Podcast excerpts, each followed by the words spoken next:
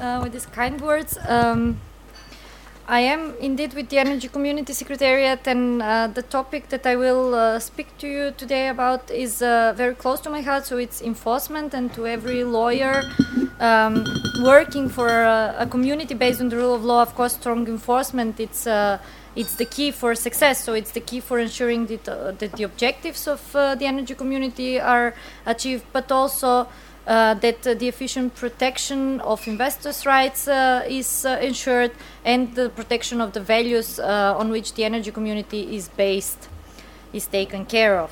Um, so, as you saw after the title, um, my presentation will be structured in the following manner.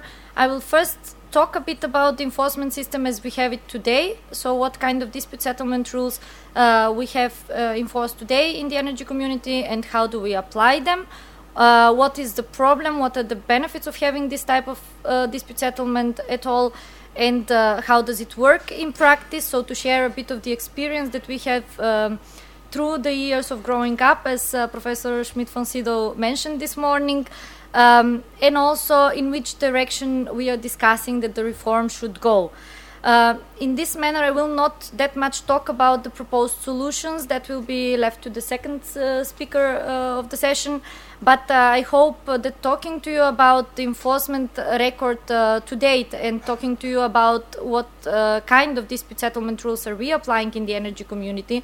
Um, I would like to discuss with you and to pose the question also to you whether you see it fit to ensure the, uh, the achievement of the objectives of the energy community uh, about which we spoke uh, in the in the morning sessions and uh, whether you also would see as uh, lawyers and I'm very happy to see uh, this large number of lawyers present here today whether you would agree that the energy community um, as it's growing and as it's getting more and more strong whether this type of dispute settlement mechanism does not need any reform uh, very briefly, many of you and those ones, especially coming from the contracting parties, are uh, aware about the dispute settlement uh, rules that we have. Uh, but uh, these couple of slides are just very brief overview for those of you that do not know the details. so there is, similarly to the EU enforcement system, um, the preliminary procedure is carried out by the Secretariat before a case is brought to the attention of the Ministerial Council. So it was mentioned this morning we do not have a court in the energy community, but whenever there is an infringement action, uh, dispute settlement procedure held, the case uh, eventually would go to the Ministerial Council for a decision. As you would see, the procedure could be initiated by the Secretariat on its own motion, but also uh, by a complaint by any private body. And uh, here I underline that uh, there is a broad standing, so everybody could approach the Energy Community Secretariat and could complain against a contracting party. After assessment of the case, then it's up to the Secretariat to decide whether it will send an opening letter, which basically corresponds to the letter of formal notice in, that the European Commission sends to the EU member states. And depending on the answer from the um, from the contracting party in question, to decide whether it will address a reasoned opinion to it. During the preliminary procedure, basically the contracting parties have um, a lot of opportunities to be heard, a lot of opportunities to discuss with the Secretariat. Uh, a lot of bilateral negotiations are going on, and basically, most of the cases, as I will show you later on, are finalized in this uh, preliminary procedure, during this preliminary procedure. And uh, not many of them, and in, uh, in fact, only two cases so far, have been brought to the attention of the Ministerial Council. So this is the second step of the enforcement procedure. It is the procedure before the ministerial council, and uh, you would see that the ministerial council brings a legally binding decision, which is basically a yes/no uh, decision. So it either says that there is a existence of a breach. The ministerial council can say that the contracting party uh, has done a serious and persistent breach to the obligations from the treaty it may impose sanctions, which you will see has never happened so far, or it may dismiss a complaint, which has also not happened so far. The important step in this uh, preliminary, uh, in this procedure before the Ministerial Council is the opinion of the Advisory Committee. and that's the only uh, legal reasoning that we have throughout the procedure assessing the legal arguments put forward by the secretariat which have opened an infringement procedure against the country uh, so far in the two cases uh, before the ministerial council uh, it has largely upheld the arguments of the advisory committee but there is no discussion on the legal arguments there is no agreement. They are not binding. The opinion of the advisory committee is not binding from for the ministerial council, but the ministerial council itself uh, just uh, says yes, there was a breach uh, based on the uh, assessment of the secretariat and the advisory committee opinion. So now knowing how the energy community dispute settlement mechanism works. Um, here I have summarized a bit uh, a bit for you uh, what are the main characteristics of this uh, of this system. So as you could see, this is a politi- political mechanism which does not lead to a judicial decision. If you see that the ministerial council is the one to take to has the final say. It also in, uh, considers cases only infringement against the contracting party. So uh, there are no direct actions and there is no right of appeal. This would sound strange for many lawyers because uh, we have legally binding decisions from the institutions of the energy community, and besides the Ministerial Council, also the Regulatory Board and the Permanent High Level Group could, if empowered to do so, take a legally binding decision. Uh, but there is no right of appeal. Also, there are no preliminary references, so uh, like to the Court of Justice, because obviously we do not have a court. So this means that the national courts are basically not involved in the full process, and there is no possibility for any judicial dialogue because there is no court giving a final uh, decision. Also, being a system uh, of disputes uh, initiated only against contracting parties, it means that there are no disputes heard between private parties and also there are no investor-state disputes um, addressed with this dispute settlement mechanism. So basically, the only right of protection to the investors given through this system is the mere right to complain to the secretariat, which happens very often, uh, to approach the secretariat and to complain against the contracting party, saying that the contracting party X or Y has not implemented on time or has wrongly implemented a legally binding energy community legislation. So obviously there are limits to this type of dispute settlement system and as it was also acknowledged in the morning in the first years of existence of the energy community there was not even a need to have any kind of dispute settlement mechanism from day one uh, because it would not be applied in practice before the deadlines uh, and the obligations, uh, the deadlines for obligations of the contracting parties expire, or before there is any kind of uh, starting up of the process of reforms in the contracting parties before the ownership of the energy community is not taken by the contracting parties and, and the participants to the market.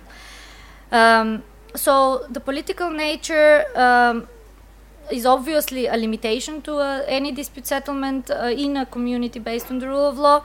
It has an ad hoc character, so the Ministerial Council meets once a year, and that is the moment when there are many other topics, as you may guess, on the agenda of this uh, political body to decide about the future of the energy community, to decide about daily things. So the dispute settlement is only one of the topics of the agenda.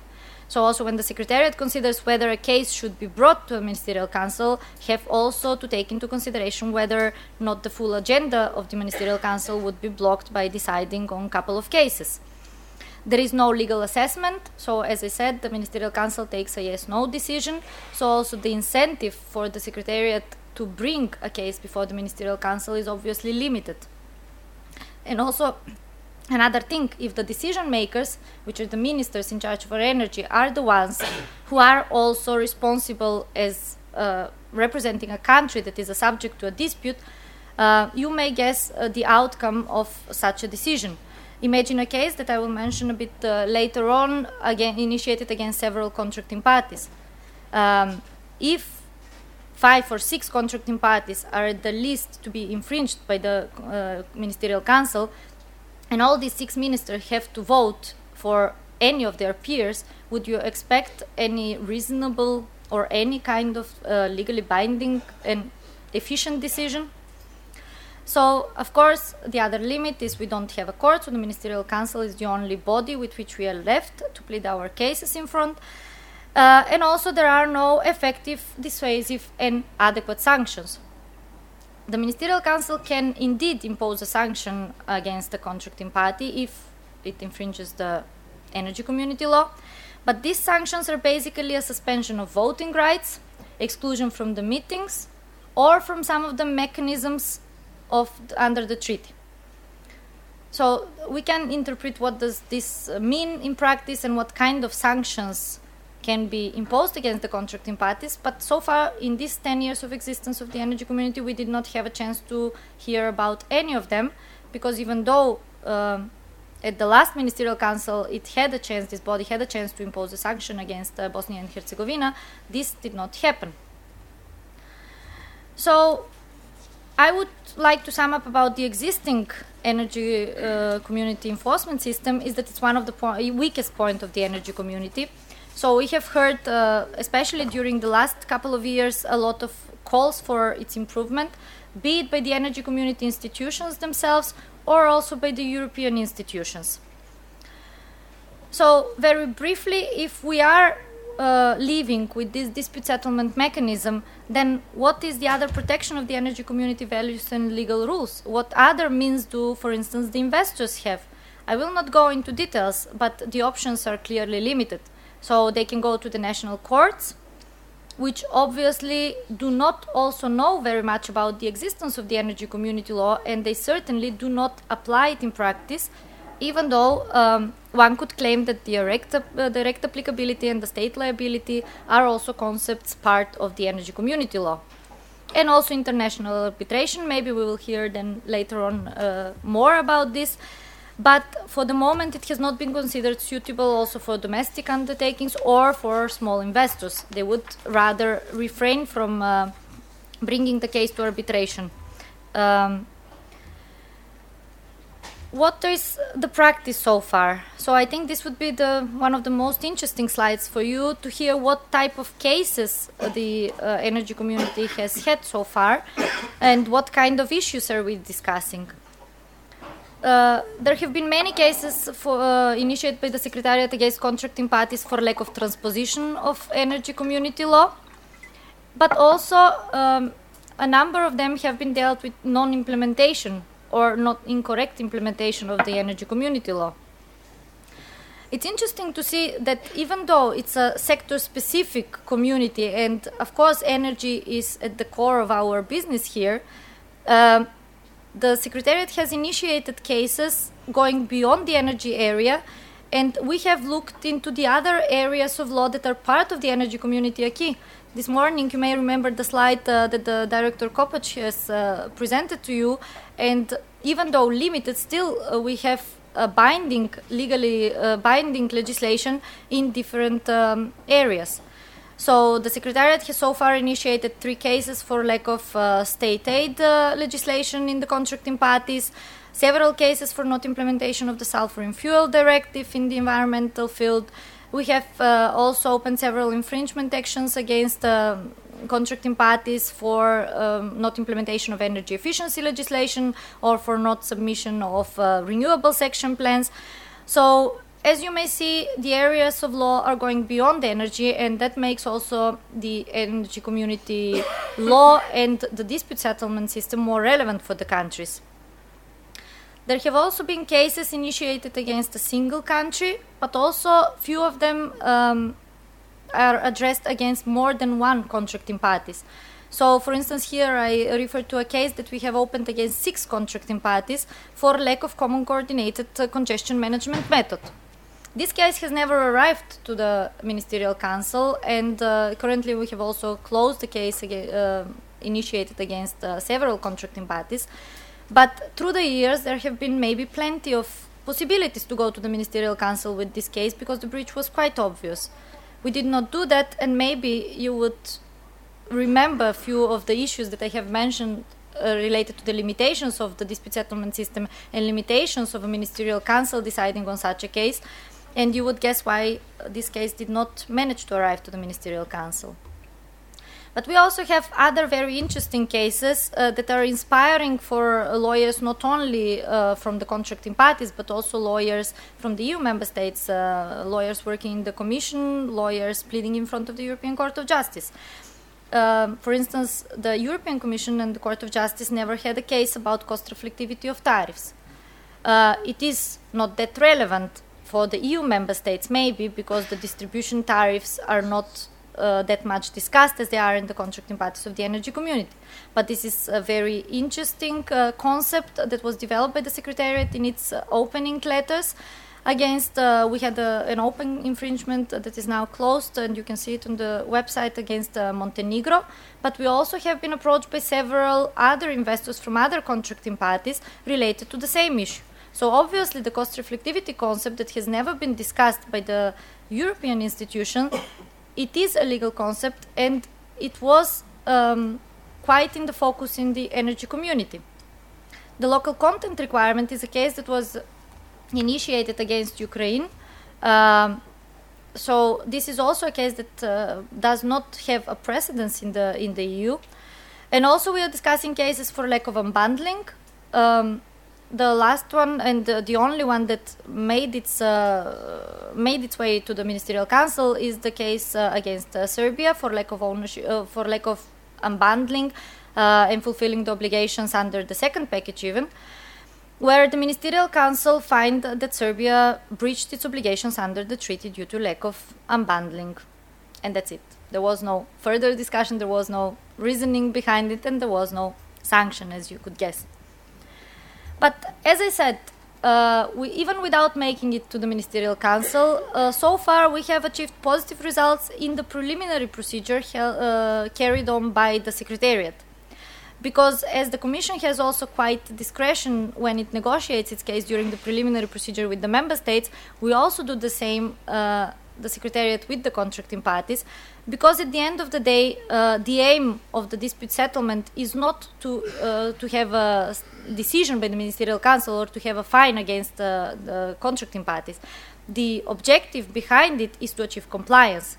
The objective behind this is that the contracting party in question complies with the obligations that it has legally undertaken to bring uh, into compliance, whether it's uh, to adopt a legislation, to adopt a primary, secondary legislation, to repair a behavior by some of its market operators, uh, whether it's a TSO, whether it's some of its institutions such as the regulator, and so on. So the idea is to achieve compliance and to go forward with the with the reforms. So uh, we have also heard that this has been the case and these uh, positive results have been achieved due to the basically the persuasiveness of the legal arguments uh, put forward by the secretariat in its opening uh, letters and in its reasoned opinions when the case has made uh, up to that stage. The secretariat has not referred only to has not based its opening letters only on the pure provisions of the energy legislation but also it has relied on the free movement provisions we have only the free movement of goods in the treaty, but we have used it quite extensively in our um, infringement actions. We have relied on competition provisions. We have also uh, relied on general legal principles, the principle of non discrimination, the principle of proportionality, legal certainty have been quite often involved, um, invoked in our uh, cases. And also, we have backed our arguments uh, with reliance on the European Court of Justice case law. Of course, it is an external judicial body, but when we do not have one inside, and we have a reference in the treaty that we will rely on our cases uh, with the European Court of Justice case law, we have done that extensively.